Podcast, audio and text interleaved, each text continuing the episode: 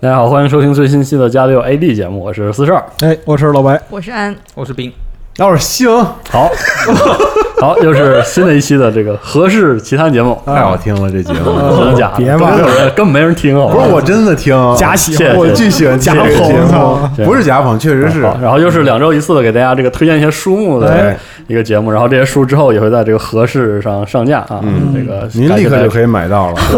以 感谢大家的支 持只。要打开淘宝 APP 搜那个对店铺搜索“合适”即可。哎对，但我要说一下，为什么今天我参加这期节目了呢？嗯，来，为什么呢？因为很多人的一个月，他有的读书时间呢，可能也就一个月最多读个一两本书。是就如果出差有一些那种无聊的时间还好，如果真的有正常工作的话，确实很少有时间读对，书。大家都很忙嘛，现代生活、信息时代，哎是大家没有特别多的时间看书。哎但我们一个月要卖你十到八到十本书，嗯，行，究竟怎么选择？哎，嗯我建议大我家来帮您选择。对，你们从哪学这个效果国际话术？我真是没有服了，怎么向我国际了？啊，太不是傻 AD 节目吗？是对，是是是，对，真的的是这样的，就是我集们电视购物于大成，啊就是是我是这么想的。听完两期节目之后，我觉得这个节目巨好听，特别有意思，轻松，而且能打开好多新世界的大门。哦，但是就是大家确实啊，就是一看是读书的节目，嗯，或者是买书的节目，就可能有一种怀着一种压力，嗯是就是又要哎又要听这个讲这个书的事儿了，是嗯可能造成了一种不恰当良的不恰当啊的感觉。啊嗯，但其实这个节目，如果你听呢，就是非常温温馨舒适，而且是吗？哎所以今天就是特有有激情。上次哎安那个激情安利，我觉得特打感动谢感人。谢，嗯所以我就觉得应该有一个我这样的角色，听着哎是吧？听着，然后我帮助大家，就是站在听众们的角度啊， 我还以为你今天要安利什么家常菜谱之类的，帮大家指导一下这个到底哪本书最值得一 买。哎，嗯，现在就是看有没有打动你，是对，吗？我们要这个把自己推荐的书要打对动西蒙，哎，哎，对，还有一种情况就是，大家可能要想买书送人啊，但是你不了解这个书是不是合适这个大人。哥了，太他妈生硬了！呃 送谁呀，大哥啊呀？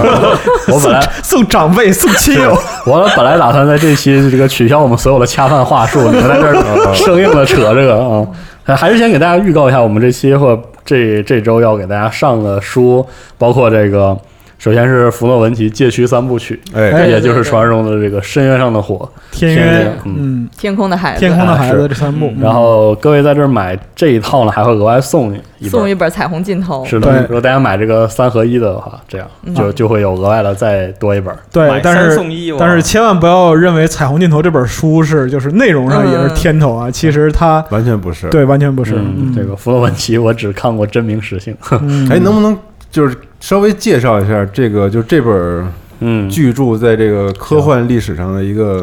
我觉大得概的位置。嗯我觉得老白既然要做 Pro 节目的话，我就先别说，我我来说好吧。那 行行行， 嗯我好我就只有这样一个一点啊，就是我见过了很多，比如说看科幻的朋友有这样一种观点，说科幻一定得讲理，嗯嗯因为有用。嗯，哦，虽然我不是很赞同这个观点，但是如果各位就想读一个有用的，有用、死老硬，甚至在学术层次上都有价值的，那可以来这本儿。对，哦，因为因为弗洛文奇提出的界区概念，嗯嗯是被认为是非常有意义的一种对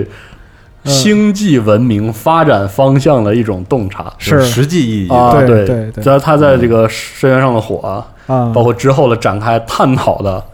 这种就是高级文明对看待低级文明的态度，嗯还有这个一个高级文明到底能高到什么德行，对哎，哦，都在这三本里是都是是都有所展现啊。哎，听起来很有趣。但我不得不说，这个书的易读性是偏低，是对啊，因为它的开场马上就让玩家进入到一个玩家了， 玩家了，进入游戏的世界，对，就是可以说是一种类似玩家视角的，就是给你展示了一个中高段文明对，嗯看待低低端，端文低明，马上就让你进入到那个状态。对嗯所以在很长一段时间里，你可能摸不着头脑，是给你飞各种词儿对，啊，做各种奇怪的事儿啊哦，是这样一个。但是你要一点一点的耐着性子，可能要看个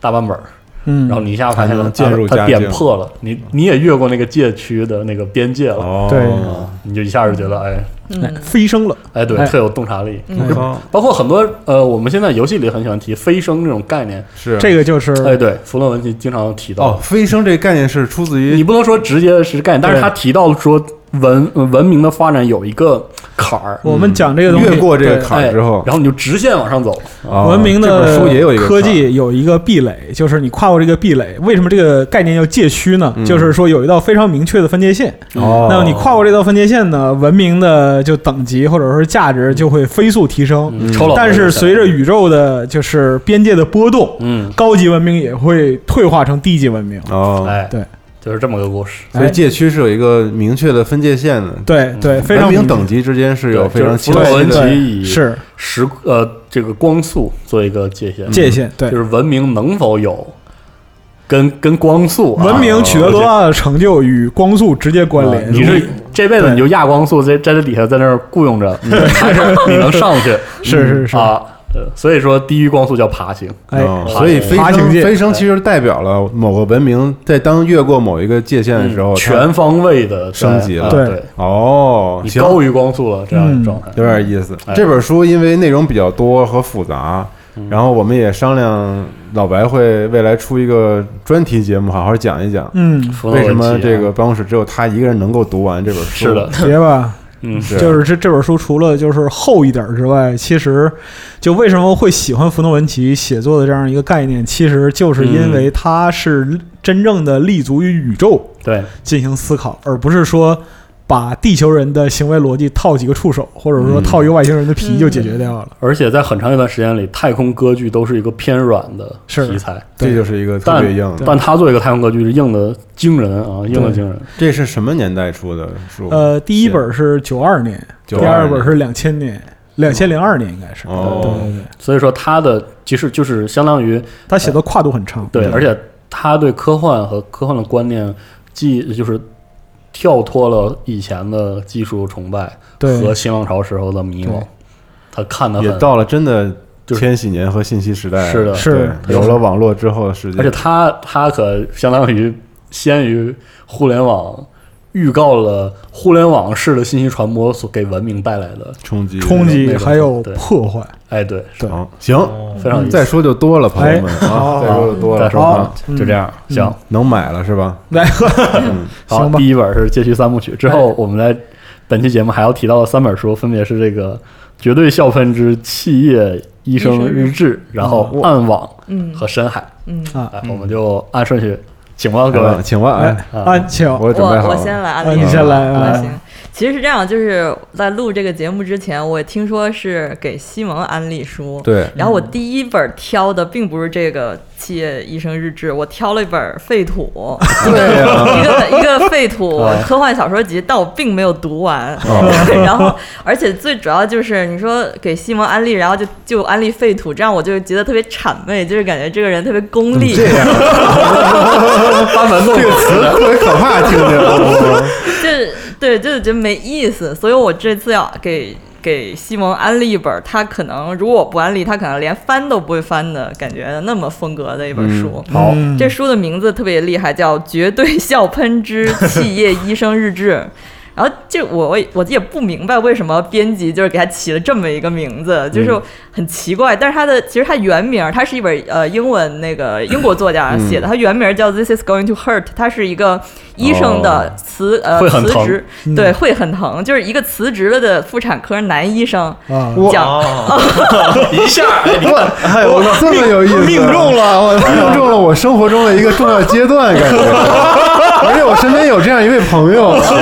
对你先你先说吧。啊他是讲一个英国的辞职妇产科医生，然后他把他自己上班的这么多年在基层干这个医疗工作的这个。就怎么说酸甜苦辣，嗯主要是酸苦辣，没有甜，没有 甜嗯对，用这个日记的形式就写成了这么哦一本儿不到二十万字的一个日记。嗯，对今天接了个谁？对，明天又 接了对谁？，但是它为什么好玩呢？我是觉得说。它这个书像一个段子的集合，嗯而且是那种英式的段子，就是说啊没品笑话，对对对对对对，就是那种怎么说呢，就是大就是怎么怎么说看那个是大臣或者那种哦哎 IT 狂是人的嗯那种的那种的那个英国幽默，是你可能不是那种。隔隔着你那个感隔着窝那种那种那种笑，下但手嗯是特别是重但但是是它是那种就是很冷的幽我默，知道嗯就是那种的 高级，冷笑话。高级对，对，但是虽然他是用冷笑话的方式写的，可是他的那个就是说内核儿特别的惨，就是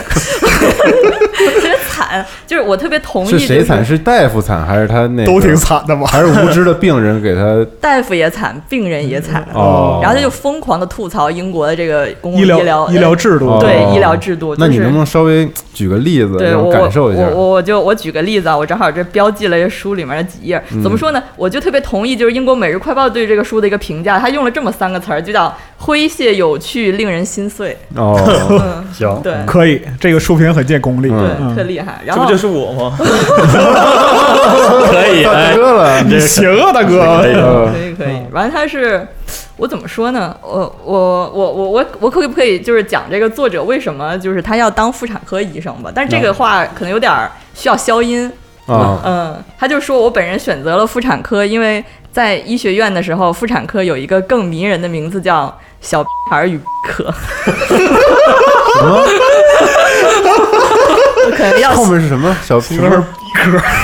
小孩儿和逼格，科科目哦产科的科啊，嗯，是这么，嗯我靠，这得这消哦翻音译吧挺？有意 思的，嗯对，这可能段要儿消消国音家，可以消，可以消，嗯嗯消音吧。可以嗯消。震惊了。然后呢，比如说哈，他这吐槽就是吐槽一个特别惨的事儿，有一个就是医疗事故把那个病人的就是有一个好肾和一个坏肾，本来要摘那个坏肾，结果、哦就是把好事对摘对了，对，然后他是这么吐槽，他说他说英国这个国家的神经外科医生已经有十五次在病人的颅脑没问题的那一边钻了洞，整整十五次啊，他们拿百德家用钻头钻你脑袋，却分不清左和右。然后呢， 然后他那个医生就是针对这种医疗事故要出了一个条款，说如果要锯大腿，就要在左腿和右腿上要把锯的那个腿画箭头。然后这个医生，哦然后他是作者是这么吐槽的，说我问，假如病人没没问题的那边腿上已经有大箭头纹身怎么办？ 就是他整个书，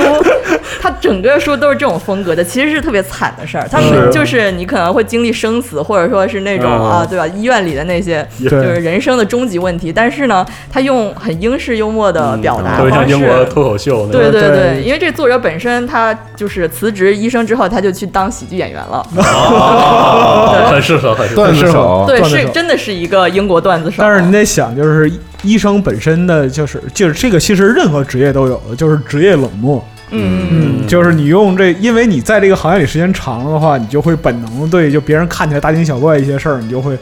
就非常习以为常。所以就他用这种角度说出来这些事儿，也就其实很值得玩味。嗯，很有意思。对。嗯，这他说整个这本书是以日记形式写的，就一开始呢是可能零几年，这个医生还是一个实习医生，哦然后后来呢就渐渐的随着年代的推移，他变成住院医生，然后变成这个主主主治，治主治啊然后变成副主任，然后然后后辞被职了。 对，呃，嗯其中就会涉及到很多就是生与死的问题，嗯但是他会用调侃的语气给你讲，不会觉得特生硬。那很核厉害心。还是吐槽英国的对公疗共制疗度吧，医疗制嗯度对对，因为他这书的最后一章，最后一章是一个叫什么？我看一下，叫给卫生部的一封信吧，叫、嗯哇，啊，对，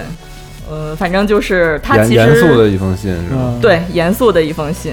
对他，他这个书的最后一章叫《致卫生部长的一封公开信》。嗯，啊，对他其实就是在说这些关于就是英国的医疗制度的一些问题。对，但是他整本书其实是在用笑话的方式去讲这些问题。嗯，嗯，而且一个好消息就是这本书已经被就是影视改编版权已经被人买了，然后 BBC Two 要播一个八集的英剧，哦对，但还没有，还好像还没有拍完，但是可能就是还马挺上有会名的一播本。书，可以。对它就是，我觉得这个书最大的问题就是它的中文的译名，对啊，，为什么要 有 这个？绝对笑喷汁，之对，气液医生日志，这绝对笑喷就就感 去觉掉是吗？就感觉好像挺轻浮的，但这个对这个书并不轻浮，是是很厚重的一本书，但是它真的会笑喷，嗯是这么样的一个感觉。就是我觉得它是一个文字版主题医院，它很胡逼，但是它其实是个正经的，是呃啊，特正经的一一个讲医院的事儿的。嗯，对，因为提到妇产科医生， 有一个就是优斯迪巴有一个常驻嘉宾，嗯六层楼六老师，哦，然后他呢是一个非常专业的妇科妇产科的大夫，哦，然后他对就是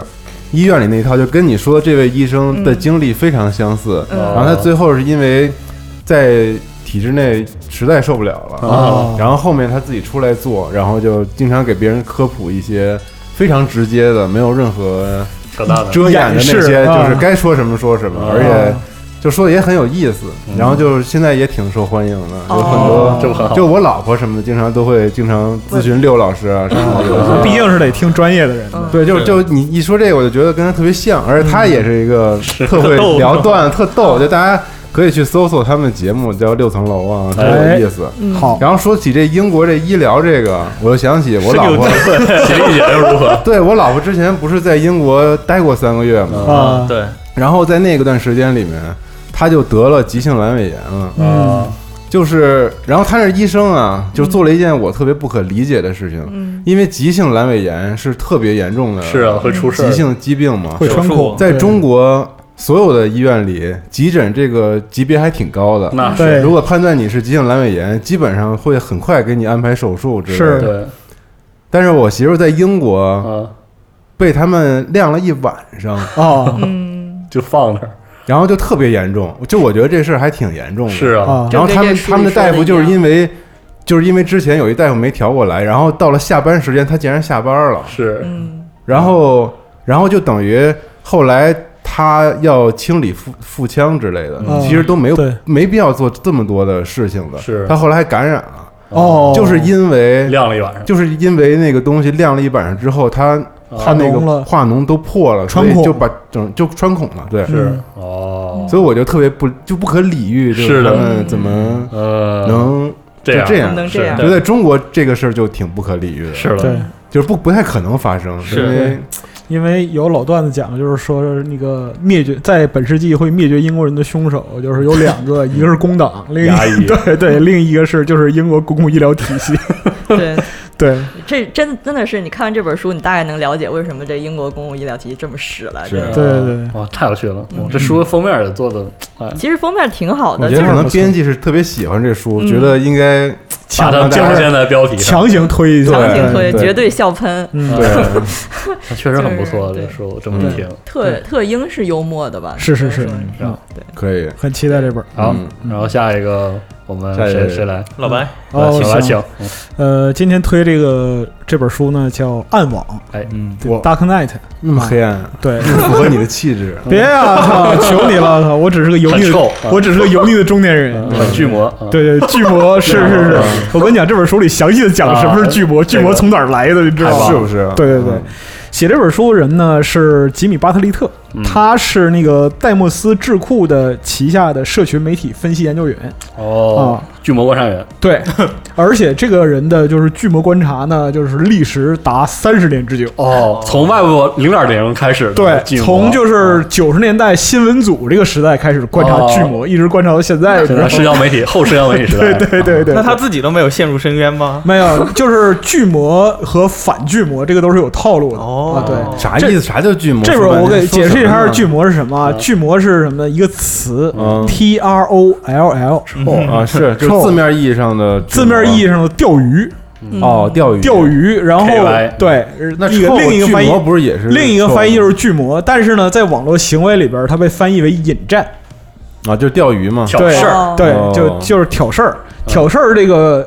就是优良传统，从什么时候开始？就是从新闻组时代开始的。太牛逼了，对对，从 Usernet 从那个那个 ARPANET 刚接入，就是说是 Usernet 的时候，也就是说，嗯阿帕阿帕奈特知道吗？阿帕网。军用啊阿就是帕网嗯最早的因特网的前身，哦，对对啊啊，就是有网络就有臭，对。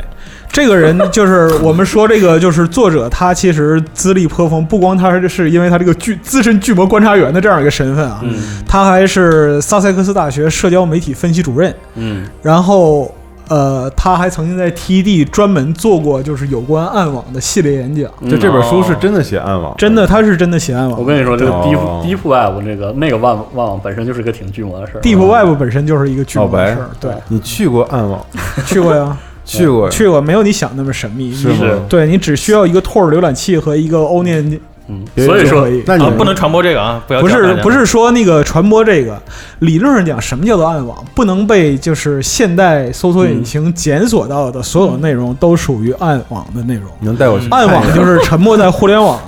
就是沉没在互联网水面以下很难被检索到的东西。嗯我们的网站去年的下半年十月到今年的进入了一段2月份暗网期进入了一段暗网 时期，对对对无法被搜眼睛收录。所以，说，理论上来讲，如果说一个地方你你只知道网址，或者说只知道 IP 地址，你才能去访问嗯的、这个东西，你就可以把它归结为暗网的这样一个概念。哦，对你知道为什么我我说暗网是一个非常巨魔的行为？对就是我们现在传的那种那个所谓的暗网的本质，它为什么会传呢？就是就是臭在它在调你们这些就是会用那个 no 米的那个行为嗯就是平庸的人，对嗯在调你们的那个神经。哦对那个行为在骗你本们身就是对，暗网的传播本身就是个很巨魔的 事儿。是哦是嗯，就是你总他说我是平庸的人，啊对不起，就是真的非常难听。他 说他说对啊，他说对， 就是给大家普及一下 normie 这个词。对嗯什么意思？就是哦，normie 啊 normie，就是如果我讽刺的靠，话，对，就暗网这个东西，它本身是讲什么呢？互联网的亚文化风潮的形成与兴起。嗯对为什么我说这个人就是这个人真的非常懂？就上来第一章就开始 f o r c h a n 的灌水版，哦，他写的是一段事实历史的一段介哦绍，嗯很多个方面嗯的就是文化现象的兴起，包括就是内容的产生，哦嗯以及就是他提到就是整个人类的就是思潮在对互联网时代如何进化以是及的如何退化，好好的我说靠，这本书写 Dark Knight，它讲的并不是那些很多人讲得理很解的猎那奇种的所那种谓东西。猎奇的网络对，对它实际上讲的就是我刚才说的这种所谓的 normie 歧视，嗯对这种亚文化，对这种一个圈子。然后诞生出比它更小的圈子，然后这个圈子一点一点往下沉的整个的一种生态。社会科学啊，就你、呃是的你如果说这本书你从头开始看，你就会就是这本书至少能给你解释过解释两个事情，第一就是人以群分这个东西到互联网时代也没有任何改变，是的，这是人性的本质。嗯，对，第二就是当你看到什么东西让你特别气愤的时候，他就是故意要气你。对，而且就举个很简单的例子，可能很多人认为，比如说集合就是一个什么亚文化网站，好像我们很很这个不是不是很有啊个性。其实我们在我们在历其他人眼里，我们就是最 normy 的、最最俗、最烂俗的那个网站。对对对而在上一级人里，还有更上一级认为他们是 normy，就像现在 normy 这个词已经不再用了一样。就是你像 normie 这词太好了，对真的吗？但其实已经是过时了。对，这已经是过挺酷的你我觉得这当你词用 “normie” 这个词的时候，你就是个 normie。对，是这样。，对，我想当 normie。你就是不用你不用你想不想？对我，会在我未来玩的网络游戏里起名叫 Normie，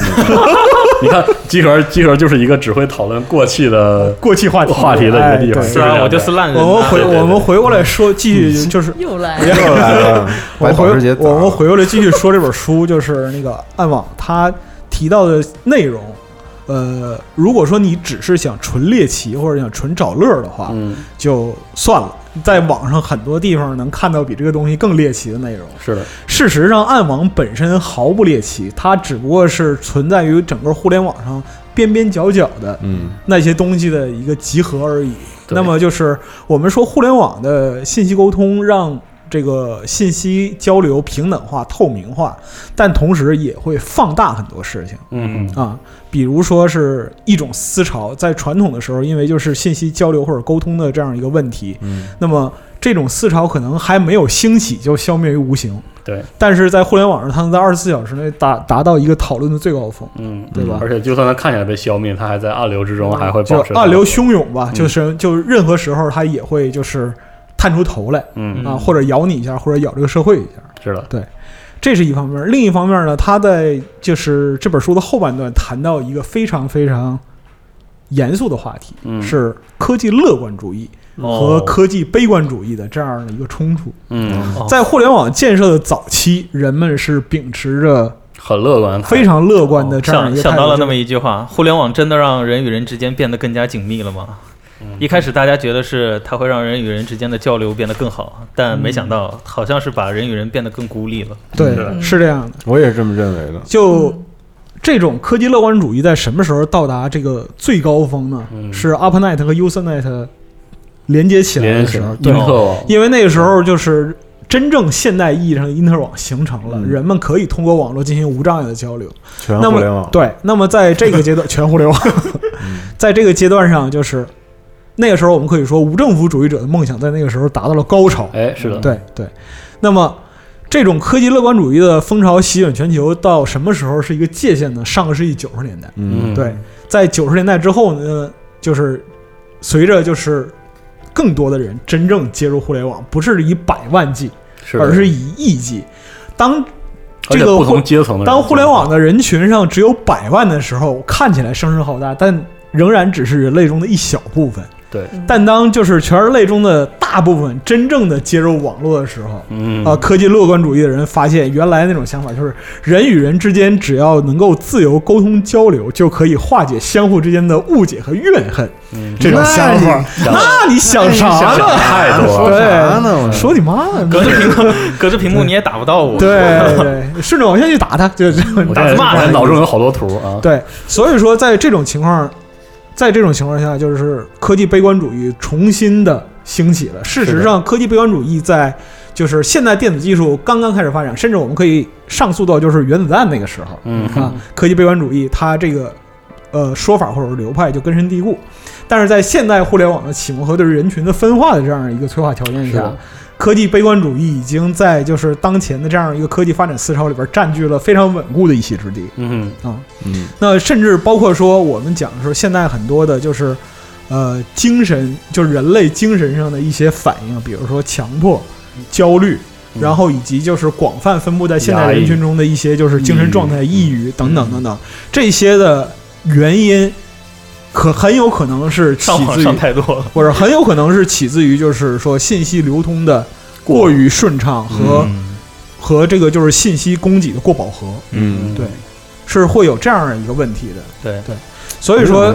出口成 章啊！怎么听你不录节目就跟看文章一样，嗯别这样，别这样，对，各位把我们所有书全买了，你也会变成像老白一样的。 我发现你太怎么多会声音了营销啊你们这种你们这种恰饭行为，我不是，你说说读完这本书 之后能有什么样的这个了解？就是了解暗网是什么，还是能有什么样的这个收获呢？这个，其实我觉得没什么收获，他就告诉 他他其他其实就告诉你说，我们所处的世界就是这样。就互联网本身来讲，发展到现在，尤其在社群里边，最重要一点是什么呢？他把你在显示器之外的。和你交流的那个人，打个比方说，我和他面对面，或者说我和西蒙，我和西蒙面对面，我们可以意识到彼此都是人，嗯嗯啊，，我们是立足于人类的基础，人类的共通的嗯感性啊，或者说是这样一个立场上进行交流。但是互联网上的社群交流有这样一个趋势，就是去人类化。嗯是的，对，就比如说你在和对面的一个 ID 进行一个辩论对，啊，这个时候就是互联网上一条著名的定律就嗯，产生了你不作知用道了，嗯你不知道对面坐的是不是一条狗，对，哎，嗯而且你很希望对面坐着一条狗，因为这样的话你你就没有就是对人类的压力去对待它。嗯对，所以说目前来讲，像这种尤其是这种大流量或者大数据化时代，嗯，那么从无论是从运营者，还是从管理者，甚至从社群的创造者这样一个角度上来讲，他们更愿意将人组成社群的人视作符号嗯啊，视作倾向是的，啊，视作一种代表性的这样一种方向，而非一个具体的人嗯哦，啊，这是一个核我心很赞问题。同你的 观嗯点。白广大，所以反正就是什么呀？嗯，嗯这本这本书所以叫《Dark Knight》，就是它告诉你，网络有一部分它只是在暗面而已，对暗网不代表说它真的很黑暗，嗯它只是说对对你不会察觉，对而你不会察觉的互联网的那部分非常非常的复杂，嗯对，可能远远超过你的想象，而是不是你所想象的，呃，就有些东西就是它其实和人性的就是。人性里边最根深蒂固的那部分有直接的关嗯联，就比如说你想看到的有关在暗网或者在 Deep Web 里边，比如说像买春啊，或者说是像那个买凶嗯对，这类的，有没有存在？有，嗯但并不像你们想象的那样只有就这些，就满地都是。对，嗯事实上更多的是那些你可能就未曾留意过的，比如说厌食者同盟，对，哦，嗯就类似于这种，就是嗯我有这样一个倾向，那么我可能就是说不被社会接受，那么我们这一群人嗯在这样一个就是小地方抱团取暖，什么什么互助协会，对对对，是差不多是这样一个意思。所以说，它其实是，呃，在某种程度上给予了就是某些小的真正的亚文化人群或者亚文化思潮嗯，一个栖身之地，但这并不意味着他们就是说主流社群或者主流文化里边想象的那种东西。嗯对，需要指出的是，也许我们现在每个人都把亚文化摆在嘴 边儿，而客观的事实在于，有些圈子需要到达一定的规模才配成为亚文化，对对对嗯，而还有更多更多真正意义上亚的令人震惊林的，彦宏对不对对，算非常之少。对是的，对就是这样。所以说，呃，集合就不是一个亚文化，不所以是，而这本书从肯定不头至是尾都不是是。但是我们社群从这个社群运营或者说组织角度来讲，我们一直是抵制这种就是巨魔行为或者说是钓鱼的这样一个方式。没有啊，没有什么，没请大家随意巨魔，大家请啊。嗯，嗯，没有没有，报警了。抵制，抵啊，对嗯，行吧。就对总之就是说，如果你想了解一些关于现代互联网的这种就是钓鱼故事啊，或者是说嗯嗯嗯想要一种新的观察 视角啊的话，对对对啊，你可以去，你可以买这本书来看一看。我保证这本书非常好看。哎，对暗网，对，尽管它可能没有你想象中那么猎奇，但是很多你不知道的发生在九十年代，或者说是两就千禧年前就在十你年身的边的，嗯，故事，也会让你大开眼界。我哎看到了这个有几家媒体对这本书的评价还挺有趣的嗯啊，这个新政治家，这个是这么说的：放下你的偏见，看看人们是怎么在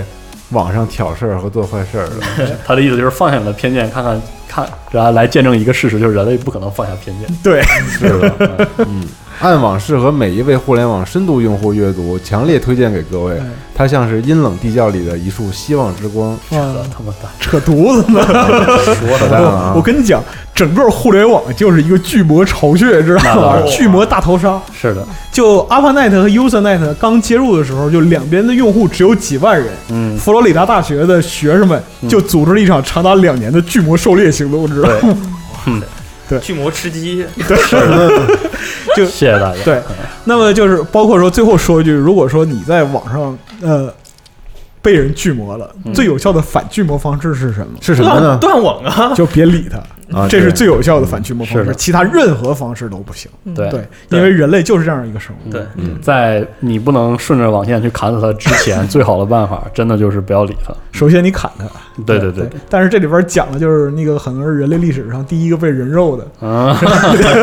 太棒了 这，书里写 过，人类互联网历史上第一个在那个公告板上被人肉的，就是是一个巨魔，然后被在现实里边被扒出来是一个电脑工程师，嗯对，然后那个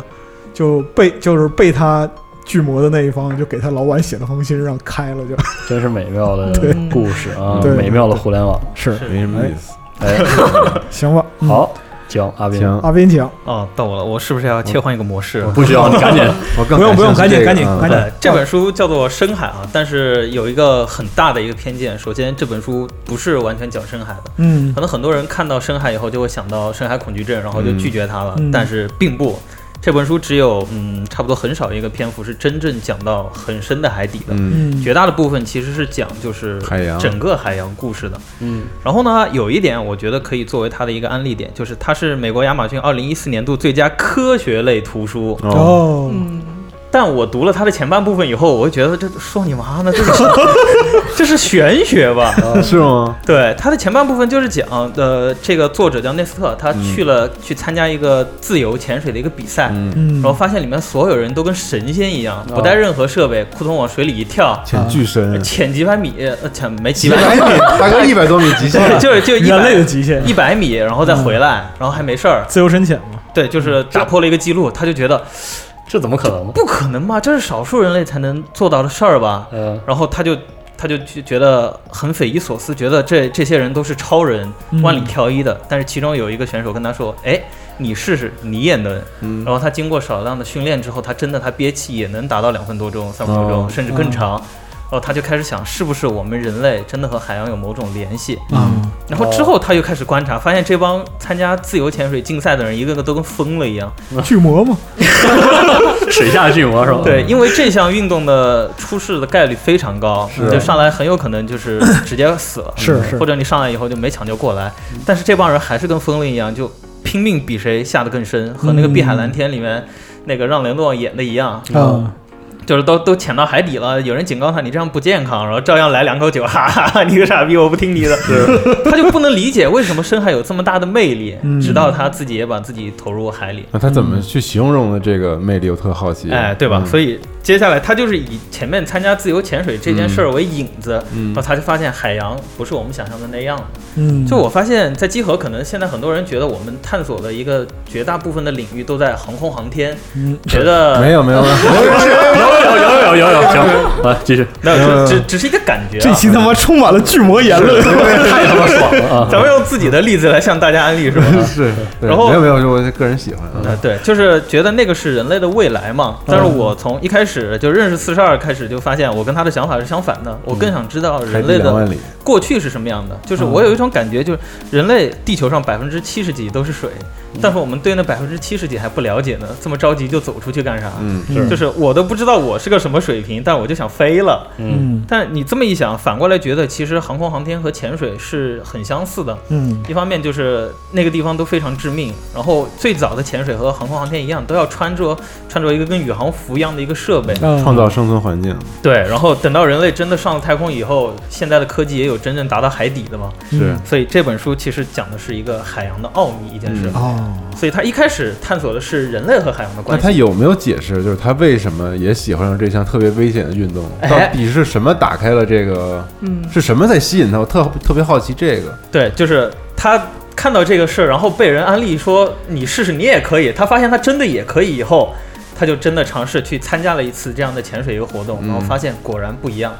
但是他向更多的科呃生物学家研讨以后，发现说人类确实在进入水面以后，你的整个生理环境啊，还有你的舒适感都是会改变的。嗯，但是所有的科学调查没有直接能调查出来说为什么人到了海底以后他会有那样的生理改变，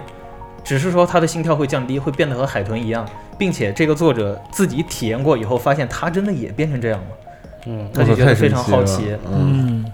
这就并解释不了是吧？并解释不了，但是生物学中都有这么一个认同，叫做人体呃人类的生命总开关。嗯，啊就，你解释不了，你到了海里以后，这个开关就被自动打开了。然后人潜的越深以后，你的整个生理环境越越会越像一个海洋动物，然后你的生理环境会做出调整，把你的血液集中到非常需要用氧的大脑和心脏，然后你的手会退化的像漆一样，供血减少，然后但你一样还可以游泳，然后你的大脑会进入一个像睡眠一样的状态。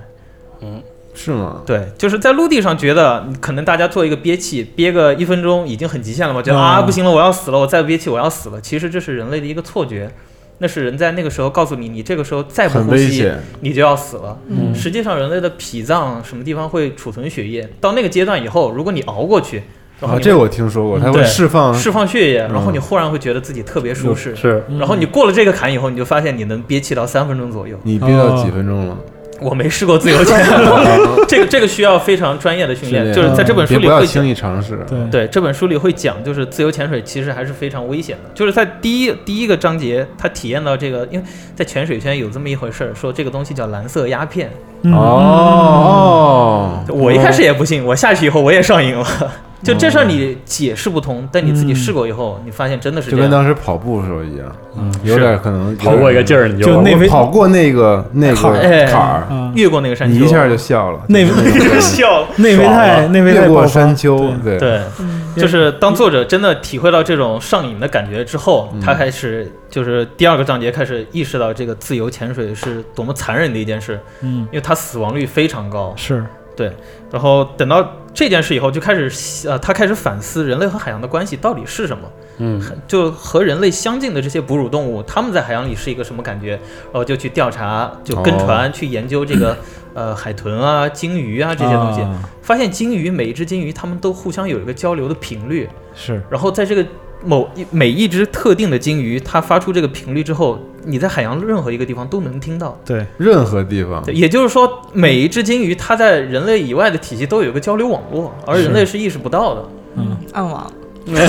是不论多远都可 以抽了一个安慰对，的基本上每每一只鲸鱼在一个地方发出声音以后，另一个地方都能听到。有世界上有一个介绍，就是世界上有一只孤独的白鲸，因为它的发生频率和其他所有的鲸鱼都不一然样。后华生孤岛了是吧？对，不，它所以它只能自己就很孤独的这样啊对自己跟自己说话它，就是四十四赫兹，我记四得十四。赫兹，对，但是仿佛是前几另外一个文明。嗯对对，但是吧前几天我看了一个新闻说，终于找到一只另一只四十四赫兹的。哎呀那可以，嗯对，然后到第二部分就是讲了就是人类生物的研究，然后最后他又把这个人类和鲸鱼类比，那么人类在海洋里是不是也会跟鲸鱼一样呢？然后就找有一个专门调查的一个人类的一个生物研究一个机构吧，就说他是想帮助盲人来解决就是呃寻路的一个问题的。嗯然后他真的就发明一种跟鲸鱼类似的一个，他就啊这么或者我我不发音不准啊，就是他喊一下，嗯然后经过训练的人类之后，盲人真的可以判断周围大概什么地方有什么东西，然后进是行吗无障碍的行走。嗯他也觉得无法理解，然后那个医生也无法理解，但是就知道确实存在，而且好用。嗯，到这部分我都觉得这本书就是玄学，玄学对， 对，然后到后面就忽然开始反转，就是海洋。呃，我们刚刚到了玄学的部分，可能还是比较浅的部分。嗯这本书的分章节它就是这样的，它叫深海嘛，嗯然后它的章节是开始，然后下潜六十英尺，下潜三百英尺，下潜六百五十英尺，下潜八百英尺，一直到一万三万五千八百五，就是人类能达到的最深。最深的，对嗯它然后的目录就像一个标尺一样，啊下对对下水的标尺，嗯对，然后差不多我们刚刚讲到那个地方就还比较浅，几百的样子。然后到深海的部分，就是你肉人的肉体凡胎已经到不了了。嗯他开始讲就是人类对海洋怎么进行深海的探索。嗯一开始就是以一种最传统的，就跟宇航员一样，接个管子，然后那个嗯大金属铁皮，海底两万里那种，给你往对水里一扔扑通，然后到时候再给你弄上来。潜水钟，对，对一旦出现问题，你就死底下了。嗯，嗯然后第二种呢，就是还是佛罗里达大学，这个大学牛逼，是他们在那个地方建造了一个海底保平宫，嗯，就像销魂城一样，人类哦能否能否在海底建造一个真正的城市或研究机构？那个大学就在佛罗里达海域附近，真的造了一个水下的研究室，叫保平宫，嗯大概在二十几米。你下去的话，要用水肺潜水才能下去。哦，就并不是说你到了那个地方以后，就和在陆地上的城市一样，你要接受那个水下压力改变，导致每个人声音说话都变得特别尖这种。啊，然后呃，在水下深海的压力啊，还有潮湿，会让人整个身体都会发生任何变化。就是嗯到这个地方探索，会发生呃发现，就是人类在海底生存，其实还是很难的一件事。但是你嗯无法解释人类为什么会在海底就是产生这有样的各变种化反。应，嗯对然后到到这个地方，它最后落了一个比较悲观的，就是这个海底保平宫其实维修成本非常大，而且也是非常容易出事嗯。而且佛罗里达那个地方也是不太太平， 对嗯所以美国机构一度想想要撤销这个研究机构，嗯但我前前段时间看的就是人类还在坚持维护它，嗯还在继续海洋探索。嗯，到这一部分之后，他开始研究潜水艇了，哦，就我的终极梦想，就开始最早那就是幻想人类的潜水艇，然后人类用各种潜水设备，那个时候还不叫潜水艇，各种潜水设备，嗯一个球，然后看嗯你能下到多深，能看到什么样的东西，然后到下面以后就开始真的有出现那些深海恐惧的一个东西了，但它不会用图片表示出来啊，这是一个文字书。嗯，嗯等到下面以后，你会看一开始我们在的叫光合作用带，嗯，海洋的地方你还能看到光，那个地方是非常美的。嗯再往下叫中层带，然后叫深层带，最后两个地方叫深渊带和超深渊带。嗯超深渊的然，后它的英文名字其实就是深渊地狱嗯 （Abyss）。 Abis 对嗯对对，然后到那个地方，你就开始发现人类能用自己科技达到的极限，包括詹姆斯卡梅隆也这么做了。嗯他用潜水艇下去以后，呃，怎么说呢？跟去太空一样，你下去的时候你会发现你的那个船舱裂了，对，但你还有一种魅力，我还是想下去看看里面有什么。嗯哪怕到了底下以后全是黑的，你照到的每一种生物有可能都是你从来没有见过的，是但人类依然自负的觉得我在这个世界上所有图鉴都已经掌握了。对我们人类的作用是要保护好整个生态。其实嗯地球根本不 care 你，对是啊，你就是一个渺小的东西。我嗯没有你人类以后，我剩余的世界活得非常好。是人类在海陆地上全灭绝了，也就百分之三十，我还有对百分之七十的生物。的是然后整个部分以后就你去了一趟深海，包括你自己潜过水以后，会对你整个人有一个非常大的改变。嗯，嗯这个呃，怎么说呢？鸦片给你带来的效果是正面的，会越来来越让你有一种哦蓝色想鸦片啊投身大海的一个别感觉。别胡说 了，蓝色鸦片，对，蓝色鸦片，对对 对，不能瞎说。嗯对，到这本书基本就是海洋探索也是无止境的，和航空一样。嗯，最后就是去了一趟很深处以后，他就返回了。最后一个章节叫上升，嗯，啊回来以后，哎对，嗯所以这本书其实不是非常呃严苛的那种科普类图书，嗯而是把这类书讲的跟玄学一样。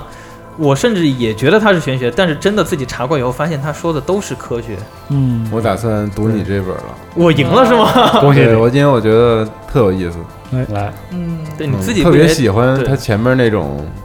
就是发现了一种哎嗯，典型的美式畅畅销书手，对，就是莫名的感受，哎然先糊后弄一下然后去对去研究这个为 什么。是四的，十二露出了面对 Nomi 的不屑对目对光。对我就是 Nomi，我就是选择这种这种对，是就挺好是的一开始是想让大家认识大海，但认识到大海一半，嗯你发现你最需要做的是认识你自己。嗯，然后认识完你自己以后，你发现你要认识的是人和大海的连接，然后这个连接是你说不清的，嗯只有你自己体会才可以明白。嗯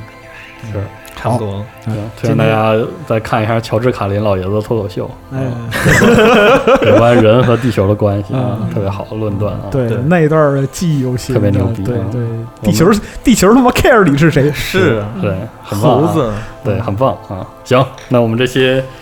是这几本书啊分分别是这个《街区三部曲》的简单的介绍，哎，嗯然后是这个《绝对校分之企业医生日志》，嗯嗯以及《暗网》和《深海哎嗯，》，都挺深的啊，是吧？好，还行，好嗯啊以及附送的各种这个巨魔言论啊，希望希望大家希望大家喜欢啊。哎，行，那我们这期谢谢的何氏集团就先到这有儿，点意思，嗯哎，我们这个两周之后再见。购入深海。我们这么恰饭行吗？嗯是。啊，好， 行吧，就这样吧，嗯拜拜。嗯拜拜拜拜拜拜。